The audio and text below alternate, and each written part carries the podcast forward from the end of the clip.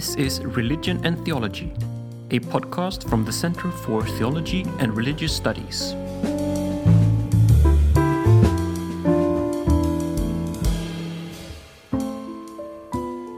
This episode is the last part of the Heidegger and Theology series ongoing on the podcast. And the episode consists of the finalizing panel discussion in which all the previous speakers uh, partake, along with the moderator that opens up the discussion, Göran Rosenberg. Even though there were a back and forth between the panelists and the audience at the end of the roundtable or panel discussion, the last word, as it were, is given to Professor Hans Ruin, simply because of the poor quality of sound coming from the audience questions.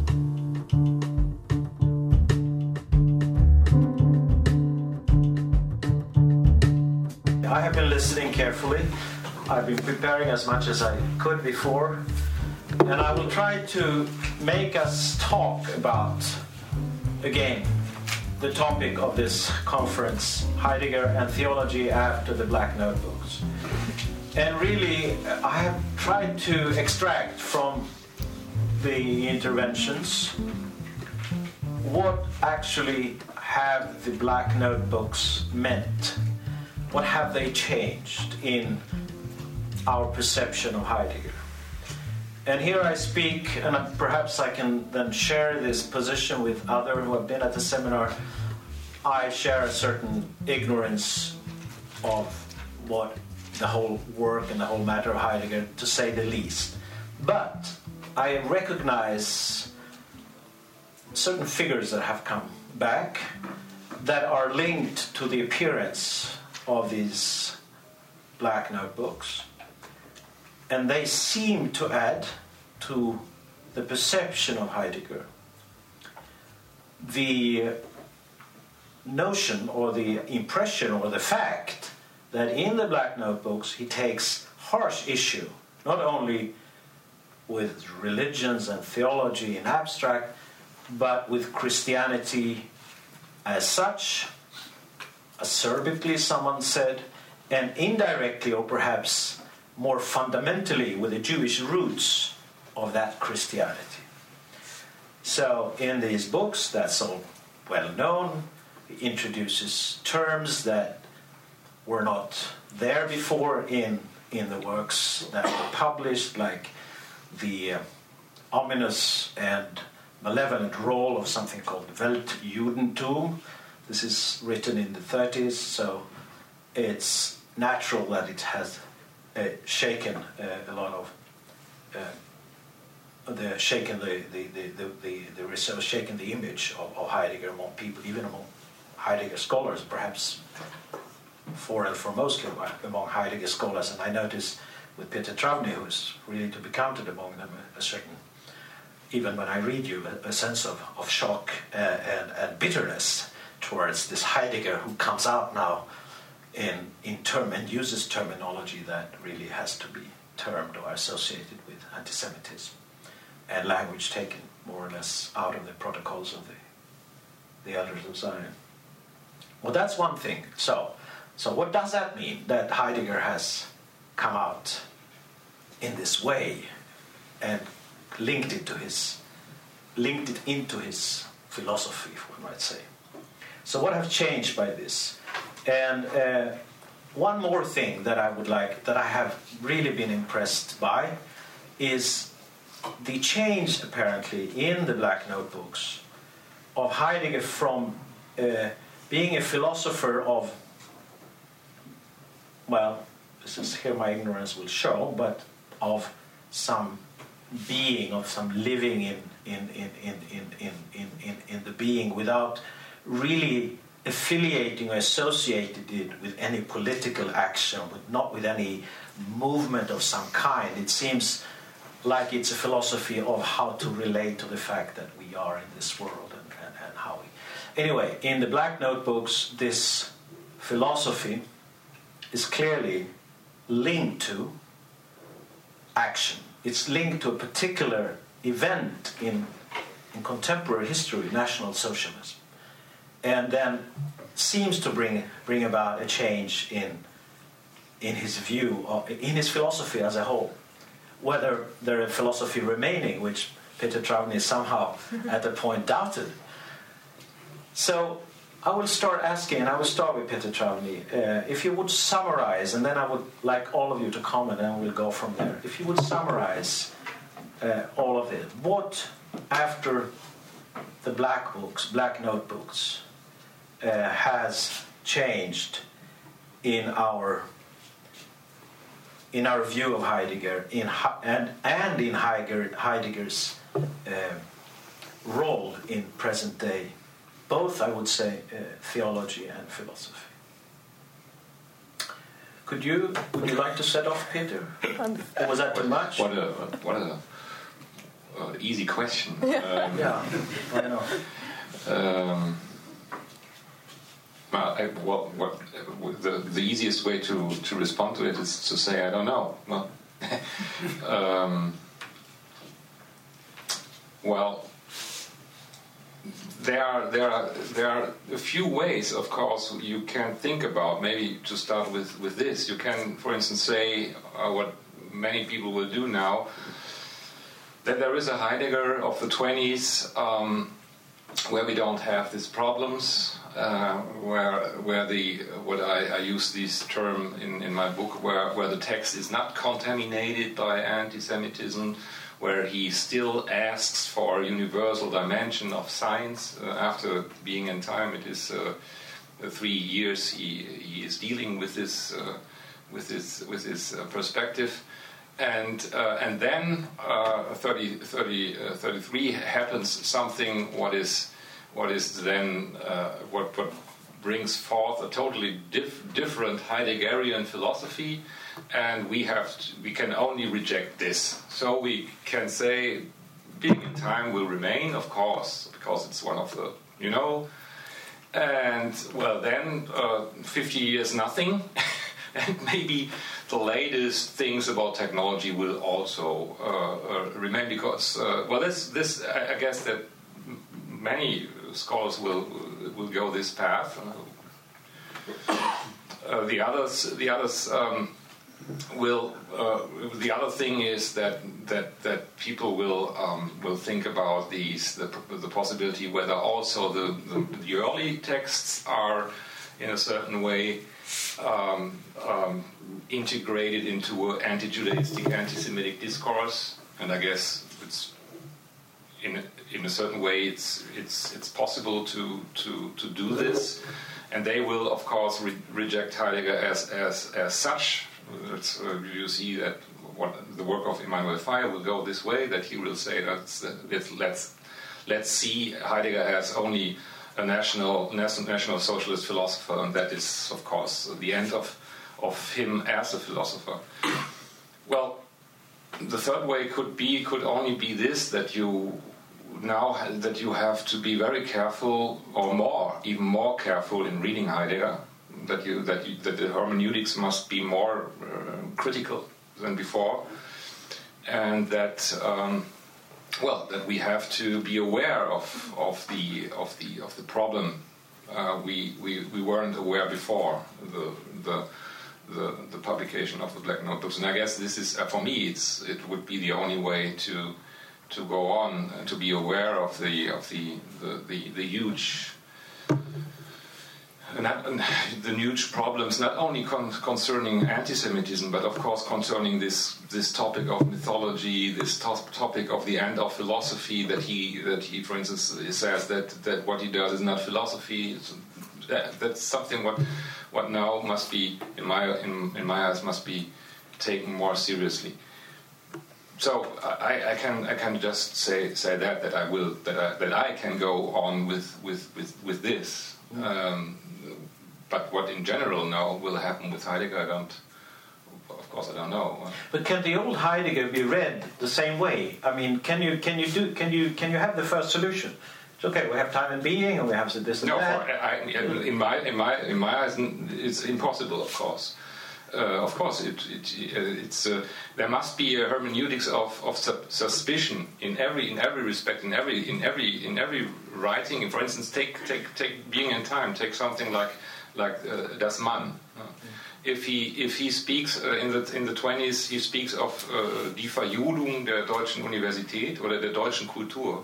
Verjudung, we don't know how to to translate that um, in a certain way, there will be uh, critics who will say, "Well, the, the, Das Man is is is actually an anti-Semitic uh, um, um, thought. It's an anti-Semitic category." Well, which would be an anti-Semitic category? Das Man in in uh, the, the we or whatever uh -huh. they or whatever the uh, how you can. Das yeah, yeah, das, das so uh, there will be readings like this, uh, and I and I, I, understand that. Well, I call it a hermeneutics of suspicion because it's not written there. So you will always have to to to to, to discuss it because people will say it's not written there, so and so on. But nevertheless, we will have this problem. We will have this problem that that certain uh, topics of Heideggerian philosophy will always be now in in in the uh, under the suspicion uh, of being uh, anti-Judaistic or anti-Semitic. I guess that's that's that's the that's one of the consequences of, of the Black Notebooks. Just just leave the microphone to George and, and, and then to Judith. I, will ask you, and I will just add a little twist since you are uh, come from the point of view of theology. Theology has parts of theology have been inspired by Heidegger, no doubt. Is, will that how will the black notebooks change the relationship as you as you see between uh, or the, the, the, the, the reception of Heidegger into present day theology or even the revision of past receptions? And I think broadly, I mean, I can only repeat, you know, what Peter has been saying. That clearly, all of Heidegger will now be read with more suspicious eyes but actually not much more suspicious eyes, because after all, Heidegger was not re you know, it was a public knowledge that he became a member of the Nazi Party in 1933 in a very public way. Uh, he was not allowed to teach after 1945, so people have known ever since then that for some of his career at least, Heidegger was a member of this genocidal party. Um, so, you know, it's not total news uh, in a sense, that he shared some views with some other Nazis. But the, the um, anti-Christians. Um, but I mean that also yeah. was, was known because you know he although in the early 1920s he speaks of himself in a letter to Karl Löwith as a theologian, but it's also by the time of being in time, you know Judith has mapped this progression very well. He's systematically regarding himself as atheistic. Um, again, you know the lecture on phenomenology and theology has been long published, uh, as, as, as have other other works. The comments uh, about theology that I quoted in uh, you know, how, how theology will read Hölderlin uh, been published now for, for, for a long time. So you know, many aspects of his negative views of Christianity have, have long been known uh, as as well. I think you know, in, interestingly for me, what perhaps the black books do bring out is um, the sort of and when uh, Heinrich Ott's book on Heidegger, A Political Life, was published, uh, one of the points he makes is that you know, during his time as rector, Heidegger was particularly um, hostile in his speeches about Roman Catholicism. And a lot of people sort of said, well, why? And I mean, Ott himself sort of seemed to think this was rather coming out of the blue. But in a sense, that the black books, I think, fill that picture out a little bit as to why Catholic theology in particular um, or how Catholic theology in particular became um, you know, this object to, that, that, he saw as challenging. But I, I think there are other elements, as it were, non-surprise. I mean, my very strong hunch, you know, having taught in Oxford and Cambridge for a total of 20 years, is that if you actually had the private notebooks or the high table dinner conversations recorded of academics in Oxford and Cambridge in the 1930s, you would have heard anti Semitic comments pretty similar to those of Heidegger um, being traded. I mean, anti Semitism is an extraordinary commonplace of European life up to 1945. Um, one could say even someone like Karl Barth, who's credited with reopening Christian Jewish conversation during the 1940s, can write that in the Jew we see human sinfulness manifest. You know, the Jew is the summation of human sinfulness, but you know, we shouldn't turn our eyes away because that's our sinfulness too. Yeah, but nevertheless, he was, he was aware of his. But of but the Jew is singled out. You know, he doesn't say the Swiss or the German or the Russian, but the Jew is singled out as the manifestation and the embodiment of human sinfulness in in, a, in an exceptional um, way. And this is is quite. You know, I, I'm not trying to normalise anti-Semitism, and I'm not wanting to exculpate Heidegger but I, I, am saying that it was not normative in any sense, but it was far more commonplace than maybe we we would like to think, uh, even in the democratic. But, I don't think that that's that's an issue here. I, I, yeah. At least not for me. No. That's clear. He wasn't. That, that was known, and, and the atmosphere of the time. We know that. But the question is, of course, again.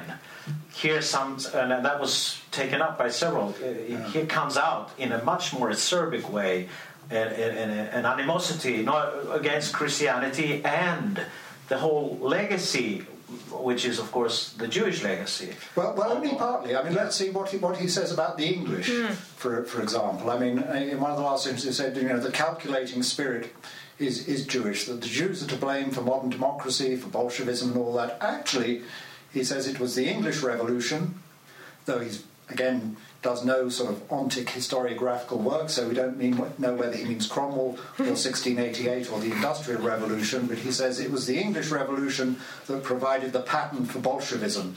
You know, English mercantilism, the English profit motive. This is this kind of source of calculability in, in, in, the modern world. You know, so sometimes he'll grab at the Jews. So we shouldn't take him too seriously. Simply, I mean, uh, he says a lot of such things of, about everybody. Well, yeah, he, he very much homogenizes. Yeah, I mean, he criticizes you know the the prevailing worldview for homogenizing nature and the world into. It's probably blaming English too, of course. Well, of course.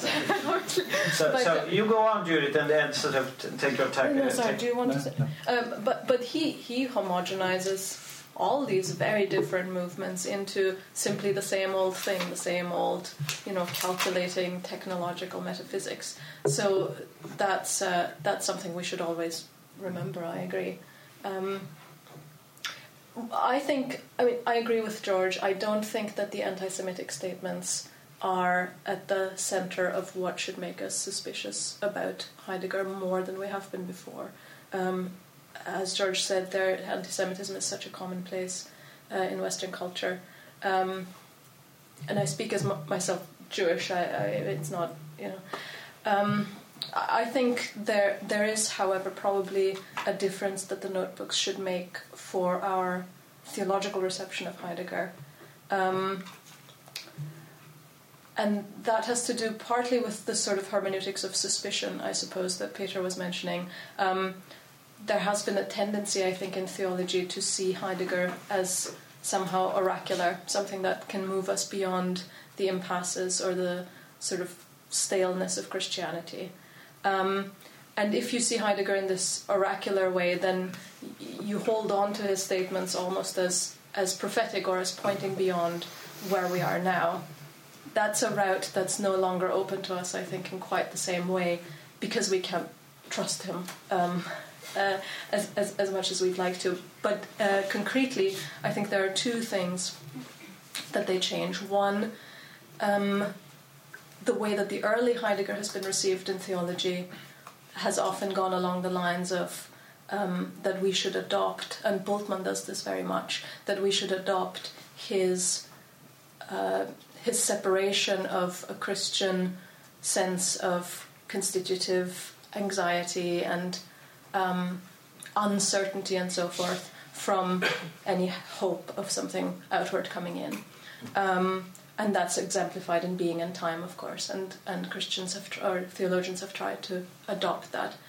But of course, it now seems as if he himself no longer believed that that was a possibility, mm. even seven years later, and that has to give us pause. Um, I mean, we might uh, we might respond to that by saying, well, you know, he was right before and then he, he went wrong. But the fact that he himself can't doesn't hold on to that is significant, I think. Um, and the second one is that the way that the later Heidegger's work has often been uh, taken over into theology uh, is the anti metaphysical impulse, obviously. Um, similar in some ways to the reception of the early work. We have to reject uh, God as somehow a securing framework, something that gives us a, a grasp of the world, um, in favor of something post metaphysical, uh, uh, sort of a culture or a disposition of receptivity and quietness and so forth, which of course is there in the mystical tradition of Christianity itself. Um, but it seems so much in the Black Notebooks, for the first time, we see the beginnings of Heidegger's post metaphysical thinking. Uh, and those beginnings seem to be very much, as I said before, uh, caught up in the sort of romantic nationalism of the 19th century. Um, it doesn't quite seem as post metaphysical anymore. And so I think we, we do need to rethink what we can learn from Heidegger in, in that regard. Um, I think, you know, as much as always, Heidegger can point us back to anti metaphysical theological material that we've always had, and he, he, he works as well as ever as somebody who calls us to thinking, who calls us to questioning, and so forth. But the answers that he himself offers might no longer be so reliable. Is he undermining himself in a way by moving into this phase in where he really uh, introduces into his system this uh, this expectation of something imminent to happen in, in, in the, the, the, the Ereignis or, or well, I think he's he's he's undermining some of what we uh, thought he was doing. um, I, I obviously to him this is immensely important, uh, and he sees it as as the center of what he and, and every philosopher should be striving for. So, of course, you know, one of the tasks that the Black Notebook set us is to, to grapple with what exactly it was that he thought was so important. And, uh, you know, we should have enough trust in Heidegger to think that it's probably worth grappling with. And I don't know, you know, I don't know yet what will come out of that. But, but, but what you, what's your own thinking? This is your field. I mean, where would you start after after this now if you want to rescue or to somehow reread it in a, in a way that it is still well i mean the work that i've been doing since um, has been to go back to 19th century philosophical engagements with eschatology because I think that's immensely important. And I'm trying to get a, a much better systematic grip on how Christian eschatological ideas were reworked in general or non Christian 19th century philosophy because I want to understand more clearly what it is that Heidegger just takes over from before and where it is that he introduces new ideas because I think I mean as you've been saying several times the last god is very clearly at least in structure and, and eschatological idea we need to get a firmer grip of what is new and what is not new um, so that's what I'm doing now and we'll see what, what that brings. Mm-hmm. Um, so I, I cannot speak for theology, but I take your question um, uh, as a question: What's happening with Heidegger in philosophy? And, uh, picking up on Peter also, I I remember when first uh, hearing of this material in the Schwarze Hefte from my very close colleague and friend Marcia Cavalcante Schuback, who is also a close friend of Peter and she was getting these um, um, materials directly from you, Peter. And uh, at an early stage, when you were working on it, you were sitting with this material and you didn't even know what to do with it at first. So I know that you were two were in contact. She was one of the people that you were discussing with. Uh, so it was clear to you when you found these, even though the material is minuscule compared to the amount of, of um, uh, text uh, in these diaries, it was very clear for you from, from the start that this would change things. This is what she communicated also. So we had long discussions about it, and it was almost like the sense was there is a storm coming uh, when this material is out.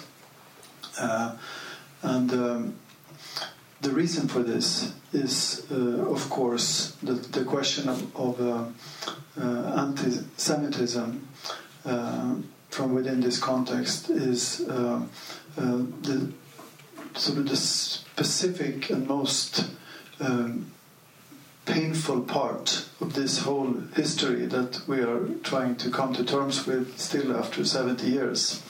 And even though, of course, it was known, as you say, all the facts about Heidegger's rectorate and his party membership was known, this was the one thing that um, uh, the people who were reading Heidegger and, and learned from him were saying, well, he was not an anti Semite. Of course, there were certain rumors, the Husserl family, the Cassirer family, but there was no published material apart from some letters that Jaspers had found, but they were also, they could be interpreted differently. So uh, I think the situation was until Peter found this material and was editing it, uh, there was no clear case to say that Heidegger was openly anti Semitic. He was one of the people who could compromise with this regime from the viewpoint of his own political and philosophical ambitions. But, uh, but he could also stand up after the war before the commission and when he wrote his report to say that at least I tried to uh, um, diminish the damage that was already being done to the Jewish colleagues at the early phase of the transformation of the university. And um, uh, so I think uh, one, one should not. Uh, uh it's important to see it in this context that, that uh, those of us who were. Um, who had been sort of de- defending almost the right to read Heidegger, which was the situation in Sweden, not least, and maybe also in Germany and other places, were saying that this is the, there was sort of a red line, and I think this explains partly why this uh, has had such a massive impact um, at a quite uh, rapid pace. I mean, the, um, some certain very symbolic events that have taken place in the aftermath of this. Günter Figal, who resigned as the president for the Heidegger Gesellschaft. Um, Peter can tell long stories about the sort of the internal collapse of the Heidegger culture in Germany with very bitter feuds. In France, the whole Heidegger community is falling apart. In former friends are now bitter rivals. I mean, it's it's created a lot of stir, yeah. And um, François Dastur is no longer speaking to Jean-Luc Nancy, and so it's it's it's, um, it's uh, some very symbolic. Well, well, well it's, it's it's really I want to uh, to to to uh, to um, support this. Excuse me, but I give it back to you. Just to say okay, that. Feel free. But really, you, really have to understand that, in, for instance, the Bundesrepublik Germany, you know, that uh, I will I will take a very actual uh, uh, topic uh, of our discussions. Uh, the the, um, the the relation of the Bundesregierung to the refugees. We wir schaffen das. Angela Merkel.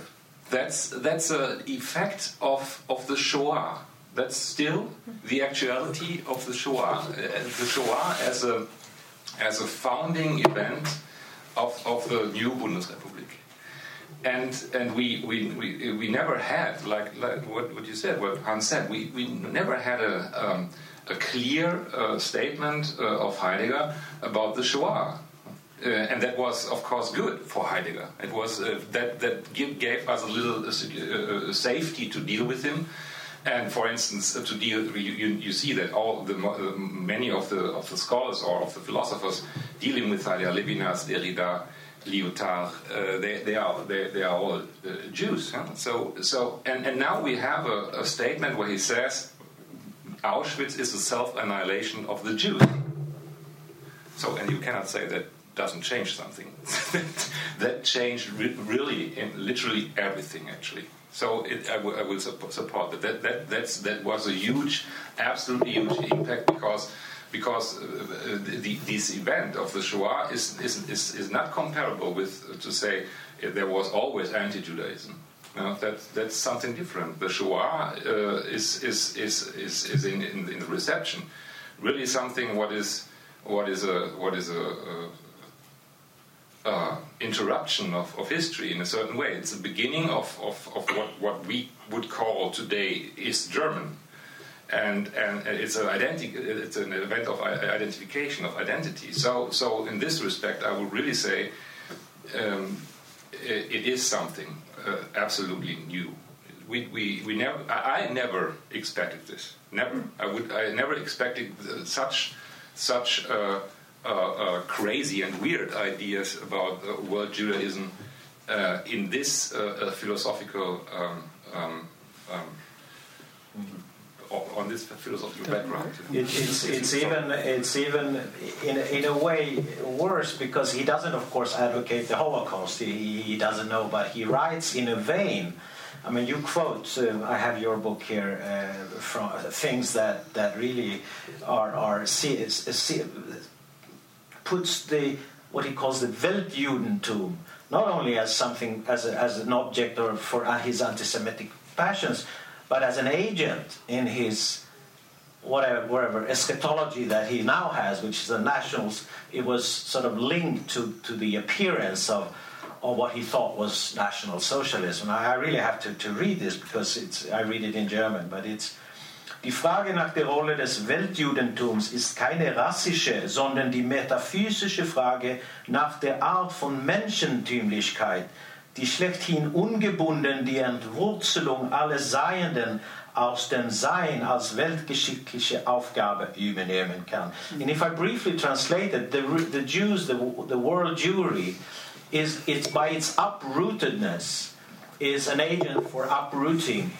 Uh, am I more or less translating this properly? Uh, everything, you know. So that's and then the question is, and maybe you can continue whether he metaphysically, nevertheless, wanted to do away with the Jews. Not physically, but metaphysically, clearly thought that was a good idea.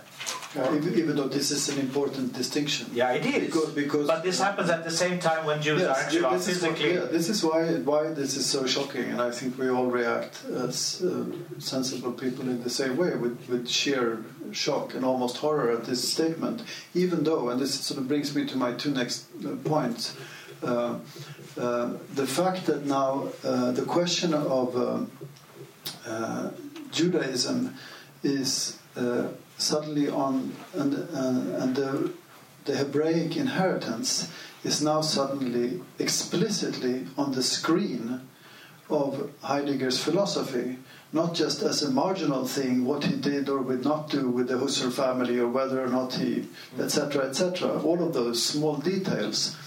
But what the Schwarze Hefte has done is to, and this is what um, Peter uh, takes up in his book, um, uh, is that it's inscribed into his thinking, which forces us, if we are to take him seriously, to understand what this means. And this I take to be part of the uh, what we've been trying to do here today. And I must say, I've found this uh, conference and this meeting extremely uh, interesting and worthwhile, and it's forced me to start thinking in terms and with the help of concepts that I did not feel earlier that I uh, needed to work with in order to understand Heidegger.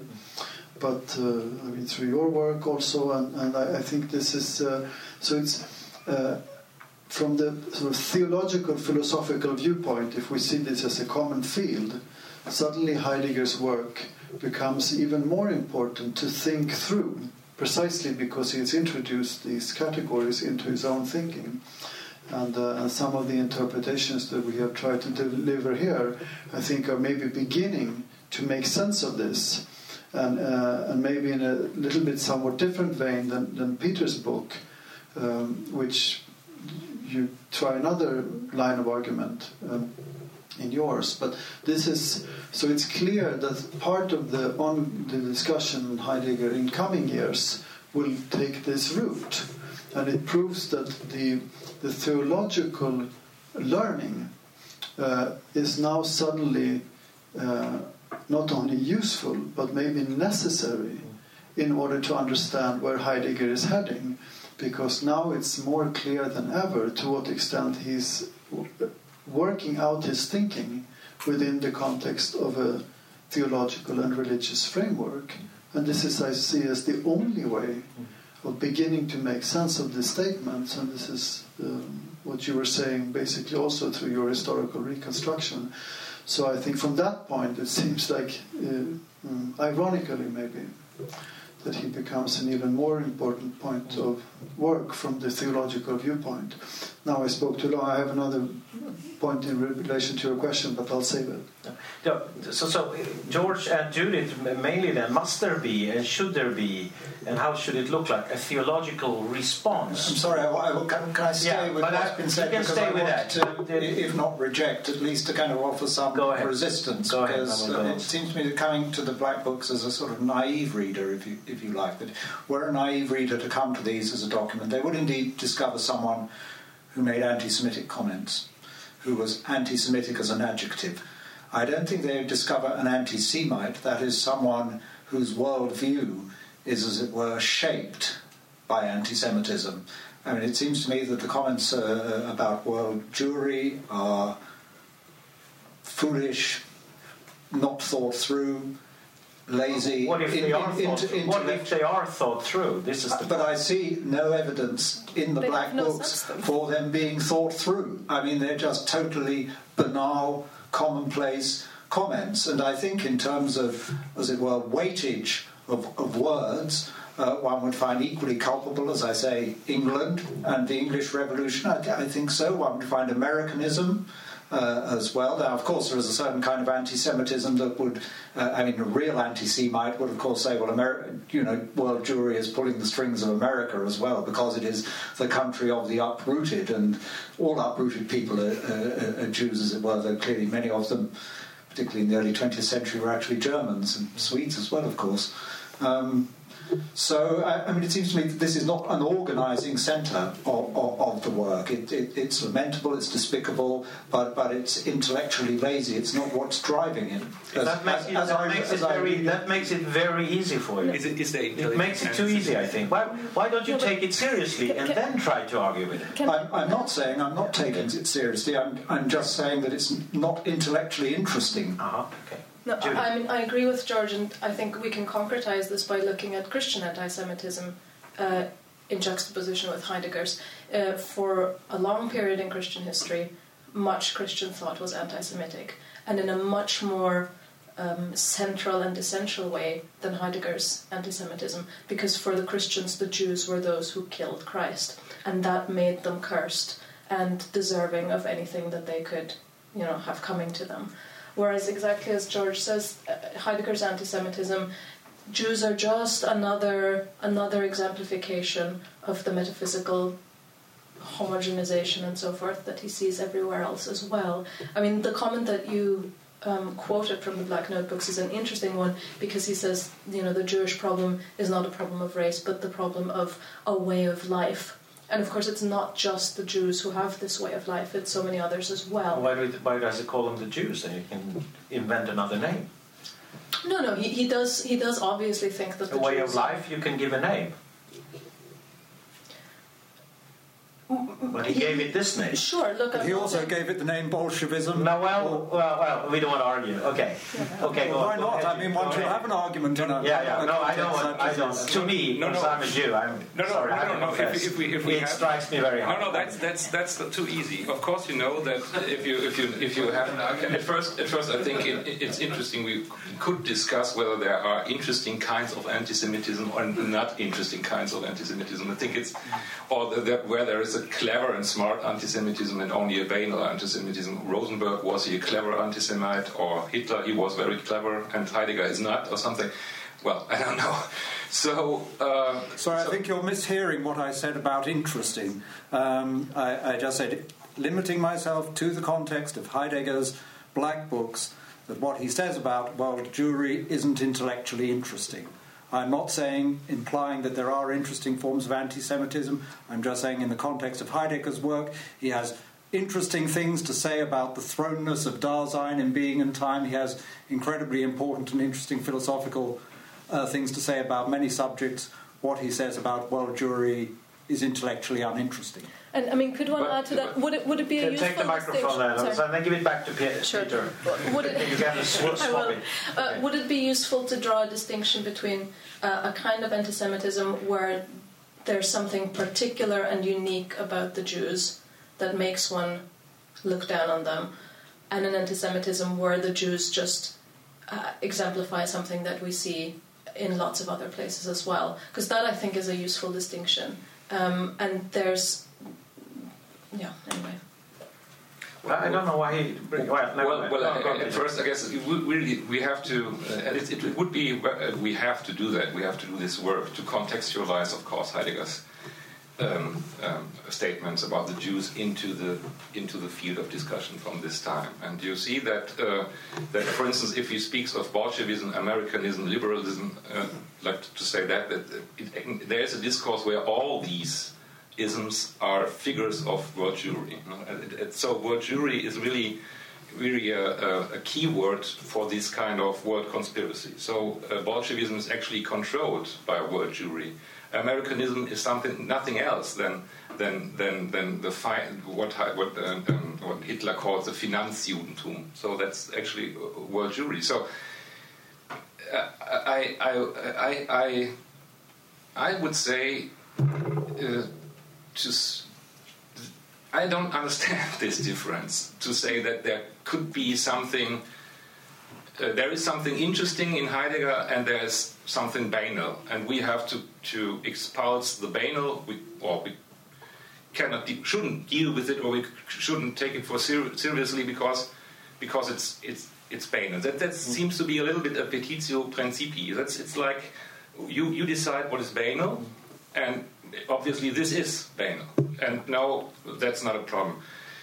I, I, I for me, it's uh, that's is not is not is not a, is not a possible uh, uh hermeneutics actually, and and yeah, the last thing is, um, um, what was I saying? Yeah. Um, no, let's stay here. Hans, Hans, also wanted to come in. Okay, George. You very brief, very brief. Um, a Jewish colleague of mine in Oxford who teaches Heidegger in Oxford begins his lectures on Heidegger as Heidegger was born, Heidegger died. That's all you need to know about Heidegger the man. Now let's open being and time. No, we're talking about his, we're talking about his writing, George, not about the man. This is the writing we are talking about. Go on, Hans. Um, so, so, two points. I mean, I, I think uh, Peter and, and George's uh, differences here is interesting as an illustration of a general, more general hermeneutic problem, which is uh, maybe in the end ultimately undecidable. Because what you're saying, George, when, when it says that this is uh, not interesting, is precisely that it's marginal. That is, we don't have to deal with it. And Peter, what you have done in your book, and in my view, in an exaggerated way, but you've done it, is to try out what would it mean to reread uh, Heidegger's most basic philosophical uh, uh, idea from the viewpoint of these new findings. And this is what you try to do. So suddenly the history of being is reinterpreted through this particular uh, uh, perspective. It's an hermeneutic experiment. Uh, time time will show whether it uh, holds or not. But but who can who can uh, who can finally make that choice? I mean, this is what happens. We have to try to read it.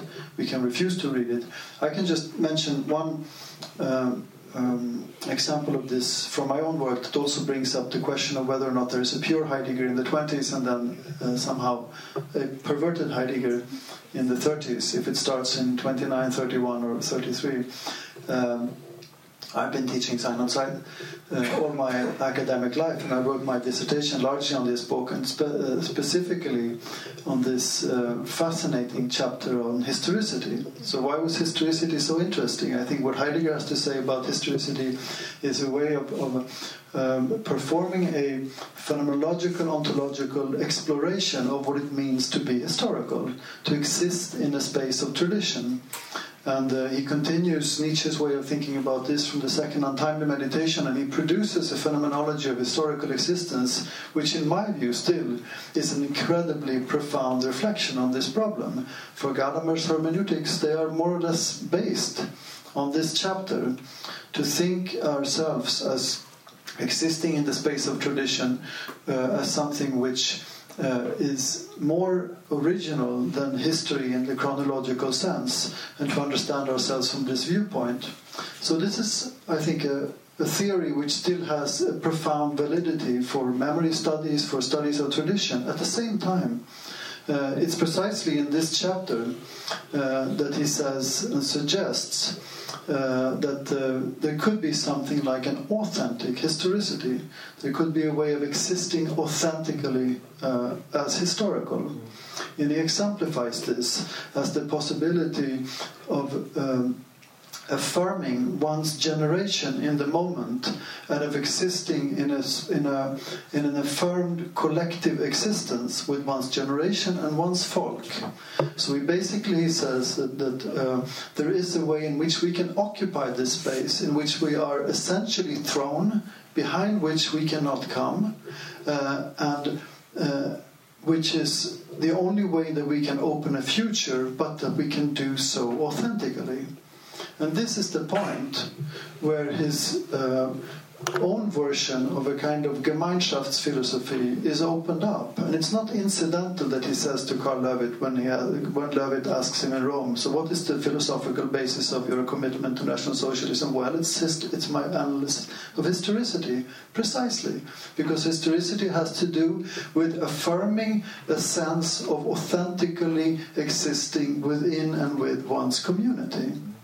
And this is precisely the tragic fate, or we should not maybe poeticize this too much. It's the sad fate of, uh, uh, of the German political history at this uh, juncture that nationalism, this radical nationalism, comes up as the political solution to the desperate problems in which they found themselves. Uh, and with German nationalism, the sort of the the 50 years that sort of preceded this moment in 1930 is also the moment when anti Semitism really becomes a powerful political force. And this is because anti Semitism and nationalism, you cannot separate them in Germany.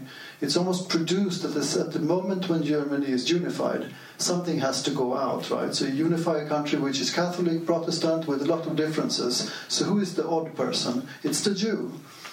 Uh, and this is what, once we come into the early 30s, this is exactly, exactly what happens. Somebody does not belong in order for this community to experience itself. And sadly, Heidegger is sort of maybe the greatest philosopher in his generation. I think he was the greatest philosopher in his generation. Opts for nationalism as his own philosophical task. And at that point, he activates his own philosophy, and the anti Semitism comes with it. So even though he's not an active anti-Semite in his political and educational dealings, I mean he's somewhere sort of mellow. He, the drastic things are the things you find in the diary. It is connected, and to me this means that I cannot teach this material in the same way after having thought through this, because suddenly this problem of an authentic historicity is also the internal problem, not just of Heidegger's nationalism, but of all nationalisms, and the question of community and its exteriority. This does not mean that this theory is not profoundly interesting, but in its own extreme consequences, it brings with it precisely this problem. Just as one example. Mm-hmm. May I introduce? I don't know, Tom. It's another. I mean, that's so interesting. Would you say that that at this point in time, his idea of authenticity, of living in a community, and, and, and all this, all what comes with it, is is crystallized out in this. Mm. What if we were thinking? What in this kind of thinking could crystallize out today? We are in the same human predicament. We are we are you know lost in space, so nothing has happened, and we see a world that is also a bit shaky in its foundation. I can see, and I can that there might be a link between Heidegger's uh, longing for a new beginning. You know, it's an archetypical uh, human thought. Uh, into coming into new, radical, revolutionary, not necessarily nationalist, but other ways of thinking, that it could come back in a new form. Uh, and, and, if so, I mean, a critical reading of Heidegger would be, be would be very important. Uh, I, I, I, I, trace links between, uh, I just, and this is also rudimentary, but this is the idea in certain left radical philosophical circle of the event, of something sort of almost out of history that will sort of uh, change. Uh, you know, Alain Badiou, French philosopher, has written a book, also almost paraphrasing Heidegger, uh, uh, being and event, and, and, the event is yeah, I was, I was saying, and you, you, he has also uh, usurped uh, uh, Paul, of course, for this for this purpose. The same way you you discussed him this morning, Hans. Yeah, can, can I pick up the question and push it in a slightly different direction because I, I want to avoid Badiou, but the question of what can happen today in relation to Heidegger's philosophy, for, uh, let me say what I think is an important task for people working on Heidegger. Uh, there never was uh, a strong uh, right-wing Heideggerianism in the post-war period. There were very, very marginal figures. Heidegger was mostly picked up in left liberal circles in the English speaking world. In Germany, a little bit different, uh, ambiguous. But today, there is a right wing Heideggerianism. In Russia, there is Dugin, uh, who has uh, personal relations to uh, von Herrmann. Uh, and uh, so there is a there is a sense in Europe in which sort of right wing Europe is now grasping for this reservoir of mid war thinking.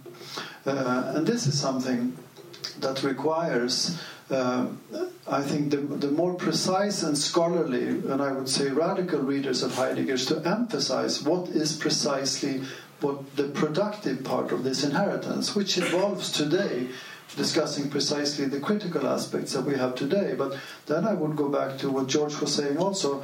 Heidegger's most profound thought is not his anti Semitism, it's not his vulgar nationalism that he at times glides into in some of his most extreme Hölderlin readings. Heidegger's most profound thought is the thought of a thinking in original exile. It is thrownness. It is the awareness that as we find ourselves in the world, we find ourselves thrown. That is, not being able to return to any kind of pristine origin, but having to think from within this finite thrownness. And this is, I think, also one of the reasons why these very, very smart young Jewish scholars found him so attractive and so much more vivid than many of the more boring neo Kantian scholars. He had a sense of what it means to think from within this intellectual experience of exile. And this is what we need, apart from all the other work that we have to do to really emphasize today. Anyone else wanted to comment on this? the, the potential for good and bad of, of uh, recurrent Heideggerian uh, thinking. The, the, let's say the good, the basic Heidegger then. Well, well, no, I was just going to say. I mean, that, you know, if one thinks about the thrownness of our time, I mean, it's always very risky, isn't it, to imagine? I can't remember now who, who, it was who said, you know, there was a time when we might have looked to Heidegger as an oracle to sort of tell us what what to think. Um, but someone said that earlier in the discussion. But I, I think actually that's always difficult, and in a sense, part of Heidegger's uh, value as a philosopher is that he tells us that that's just what we shouldn't be doing. that we should be, I mean, as many philosophers through history have told us to do, should be thinking for ourselves on the ground of our thrownness, uh, in our singularity, of our situation. And you know, when one goes back and tries to um, find historical oracles, I mean, one just ends up with the debates of the schools. That clearly, you know, I have colleagues who regard Kant as the evil power behind modern nihilism and the Holocaust, um, you know, who take Eichmann's plea that he is acting on Kantian principles at face value and say, therefore, Kant is to blame for the Holocaust. Others, of course, would see Kant precisely as the prophet of a libertarian, rational cosmopolitanism uh, and, and the opposite. Uh, of anything of that, and one can go back to the great thinkers of the tradition most of them are susceptible of very varied and conflicting uh, interpretations. But I think one of the things we can learn from Heidegger as, as a philosopher is precisely that we, in a sense, one can only think and, of course, as he is always rethinking the tradition, but doing so precisely in, in a dialogue with his own situation, much as he hates that, that word, of course, but uh, as it were, out of the need of the present. But he sees Hölderlin as oracular. He does, but of course uh, he also says that Hölderlin is not a prophet, uh, not a, a, um, a, philosopher. Hölderlin is a, is a, is a poet. Uh, and that is something else again. And though the philosopher thinks in proximity to the poet, uh, the philosopher himself never becomes a poet, uh, and the poet is not to be read as a philosopher. I'll leave it to Peter to sort of. Then I will open up, if you so wish. Uh, you are in the midst of this. Uh, you will remain there for for the foreseeable future. So, what's your your what do you see the future of Heidegger in, in contemporary life? In contemporary, yeah. no less. Uh, nothing actually. Um, no, uh, just to uh, to um, continue what, what Hans said. Um, in in our situation, uh, I, I, think what what what what we are aware by in, in a certain way by these anti-Semitic uh, ideas is that that there is something in Heidegger's philosophy who, uh, in a certain way, um, predetermined this kind of thinking for these anti-Semitic. How, how, how could you say that? Uh, that he is able to take this on or off into his philosophy, this openness for anti-Semitism. What is what is this? And I, I would I would really say that, and this is something what is what is what is uh, very important today. I, I, said before. Maybe it's quite simple, but it's this anti-universal character of this thinking. You know, and this is really something what betrays. Uh, what, and therefore, I think thrownness is, in a certain way, indeed, uh, uh, also a very complicated and problematic concept. This anti Platonic, anti universal character of Heidegger's thinking is something what, what, what in our situation is, well, makes him attractive for people like Dugin, who speak from you, or, or Rasia for the, or from, from for, for right wing people who who uh, who who try to to now in the in the discussion about the refugees to to to uh, strengthen up the, the, the, national state again, cultural identity. For these kind of, uh, of discourses, Heidegger now is is is is, is uh, uh, rediscovered, and I guess that, it, that this is really the pro problem in Heidegger. That, that we that, that he is really an, um, in my in my in my view a, a radical anti-universalist so so far that you really can, can say that that well that actually the Germans are uh, are the are the are the people of the being as such. Yeah, uh, the Germans are the people of the event. The, and these kind of these these these myths in the center of Heidegger's thinking are, in my view, very very problematic and uh, for for for a continuation of this kind of philosophy. So that's. Uh, so in this in this respect, I would say it's um, it, it, has there's a lot to do to make him to make him attractive again mm. for a creative and productive uh, uh, project of, of, of, of, philosophy today. The idea of authenticity, is, as Hans mentioned, is very crucial to him. It's, it, it seems that, that in, the, in the present chaos or the present lack of authenticity uh, perceived, uh, and that is um, which is fanning all kinds of, of, movements that are promising nationalists, as you say. Uh, you don't see um, uh, that they some Heideggerian thinking. We have seen one example that it, you, you think it uh, that it can be reworked and revived and re-entered into into political action in a way. Well, only in a, only in a, of course, in, in an anti-democratic sense. Mm. Uh, not, not uh, well. Of course, this philosophy is uh, anti-democratic. That's that's not a wonder. It's not a miracle to say that. But uh, uh, but uh, well, no. I, I really would say that. Take, take for instance, Derrida, somebody who really tries to to to to um, be very creative with, with Heidegger, but but nevertheless, in Derrida is something deeply ethical, what, what we cannot find in, in Heidegger. That's, that's the, the concept of justice. There is justice is for Heidegger a concept what he what he only rejects, what he denies. For him, uh, uh, justice is uh, Americanism, you know.